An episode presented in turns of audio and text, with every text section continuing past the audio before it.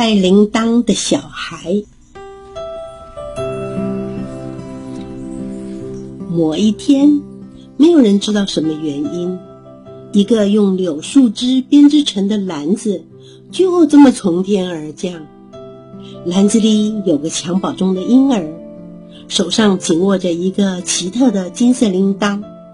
这个孤零零的宝宝在白雪皑皑的树丛中嚎啕大哭，回音响彻整片的森林。一位刚送完信、正在回家路上的邮差，顺着洪亮的哭声发现了篮子。邮差非常的惊讶，眼睛瞪得又圆又大。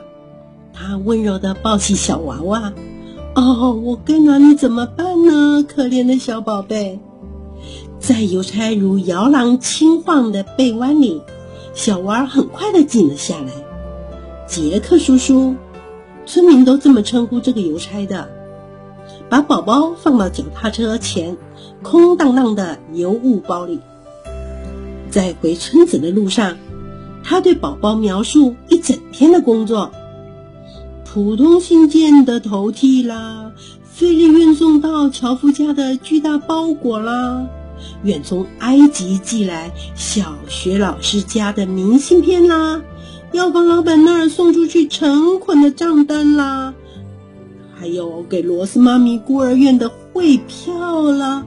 哦，突然间，他的脸上流露出欣喜的表情，说：“对呀，就是那儿。我就送你到罗斯妈咪之家，她是一位和蔼可亲的女士，专门收留孤儿呢。你在那边一定会得到幸福的。”到了村子的第一件事。当然就是去按罗斯妈咪家的电铃。杰克叔叔说：“瞧瞧，我在森林里发现了谁呀？”罗斯妈咪难以置信的尖叫着：“森林里有个娃娃，这怎么可能呢？”杰克叔叔回答说：“就是因为他被遗弃在那儿，或许您的孤儿院可以收容他喽。”宝宝用那对圆滚滚的眼睛看着罗斯妈咪，还摇了摇手里的铃铛。罗斯妈咪说：“这个嘛，多一张或少一张小嘴吃饭都是一样的啦。”边说着，她温柔地将小娃娃抱到怀里，让他紧紧地靠在胸膛上。罗斯妈咪问：“那么要帮小朋友取什么名字呢？”杰克叔叔不好意思地羞红了脸。哎呀，责怪自己怎么都忘了替小宝宝取名字呢？哦，有了，有了。就叫他查理吧，这也是我爸爸的名字，还蛮好听的，不是吗？罗斯妈咪说：“哦，就这么办，我赞成查理这种名字，还真不错呢。”七年的光阴转眼即逝，查理长大了许多。在孤儿院里，罗斯妈咪还收养了另外六个小男生。在查理身上的某个口袋里，总是保留着那个随他来到人间的铃铛。就像宝藏一般被珍藏着，所以大家都习惯叫他“带铃铛的小孩”。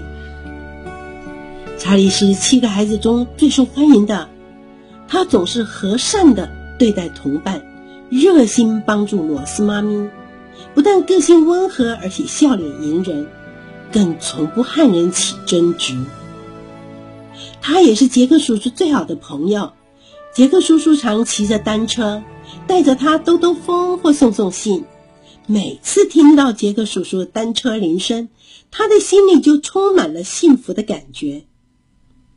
而当夜幕低垂，查理最爱的就是观察夜空中的星星，他几乎能说出所有星辰的名字，例如大熊星座、猎户座、牛郎星、金牛座等等等等。查理曾让其他孩子描述距离他们好几十亿又好几十亿公里外那么远的辽阔天际里，每一个人一定找到一颗为自己闪烁的星星。查理已经找到了属于他的那一颗，就是艾尔玛。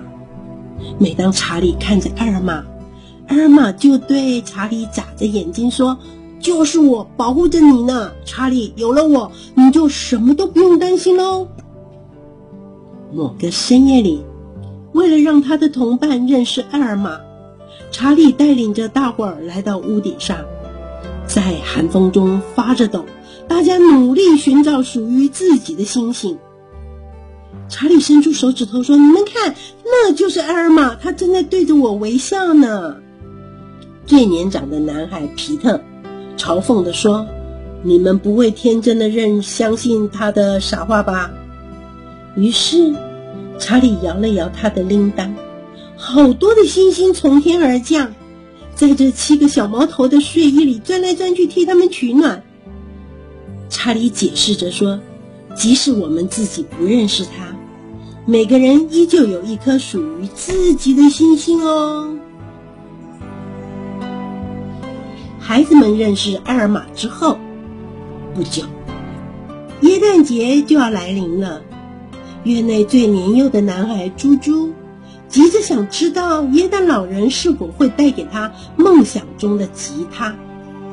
查理建议猪猪说：“你要的话，等我写信给耶诞老公公的时候，顺便帮你把愿望写进去。”不过，猪猪实在是等不及了，于是查理决定马上动笔。他写道：“亲爱的耶诞老公公，我叫做查理，我住在罗斯妈咪家的孤儿院里。罗斯妈咪一直都无微不至地照顾我们。当我还是一个小婴儿的时候，有位邮差在森林里发现了我，现在他变成了我最要好的朋友。关于耶诞礼物，小猪猪很想要一把吉他，但是他还不会写字。”我就帮他写下这个愿望，而我呢，希望你能带给我一只望远镜，以后我就可以好好的观察星星了。先向你说一声谢谢哦，耶诞老公公。查理上，查理答应猪猪一定会把这信交给他的好朋友杰克叔叔，因此在耶诞节老人到来之前。就属于杰克叔叔的出现最令人迫不及待了。耶诞节前夕的星期三，杰克叔叔邀请查理一起去送信。这天非常的特别，因为杰克叔叔必须把一大袋小朋友写的信交给耶诞老人。快到耶诞老人家的时候，杰克叔叔停下来，要查理先等着，等到他送完这一袋珍贵的信。查理抱怨说：“我也想和你一起去耶诞老公公家啊！”不不不不不，查理，除了邮差，大家都不可以去见耶诞老公公。杰克叔叔安抚他说：“答应我，乖乖在这里等我回来，一下子就好了。”好吧，查理一边嘀咕着，一边溜到大橡树旁。查理这个时候想起了他和猪猪一起写的信，于是从外套里把信拿出来。交给杰克叔叔。查理问：“既然你要去找耶诞老公公，可以顺便把这封信交给他吗？”杰克叔叔回答说：“包在我身上。”杰克叔叔在雪地里走了一小段路，来到了一间看起来像废墟的小屋子前。他敲了敲门，进了小屋子。小屋子里，耶诞老人无精打采地瘫在躺椅上，只盯着壁炉里舞动的火焰。杰克叔叔愉快地向他说：“啊，能当耶诞老人真是太好了！想象一下这些惦记着您、写信给您的孩子们吧。”说完，就把那个装满信的大袋子放在躺椅的旁边。听到杰克叔叔的话，耶诞老人跳起来，生气地大吼着说：“带着那些该死的信给我滚！还有，听好，从现在起，这些信跟我无关，我不再是耶诞老人了。”懂吗？才吼完，就把袋子扔进了壁炉里。杰克叔叔吓得目瞪口呆，耶诞老人怎么会如此的荒唐？怎么能糟蹋孩子们的梦想？他惊讶的责骂着说：“你一定是疯了！你不该做出这种事。”不过，耶诞老人把他的话当做了耳边风。杰克叔叔原本几乎想转身离去的，但是最后还是回心转意了。他把查理的信塞进了这个惹人厌的糟老头的口袋里，哀求着说：“至少读读这封信吧，就这么一封而已，不会太为难您的。”杰克叔叔才刚回到查理身边，查理就等不及的提出了一箩筐的问题，但是杰克叔叔实在太难过了，以至于想说的话到了嘴边又缩了回去。就这样沉默不语的把查理抱进邮物包里，踏上回村子的小路。杰克叔叔心不在焉的骑着车，不断的回想起刚刚发生的恐怖画面，泪水在眼眶里打转。一不小心，他在一片薄冰上摔了个车，还跌断了腿。幸好。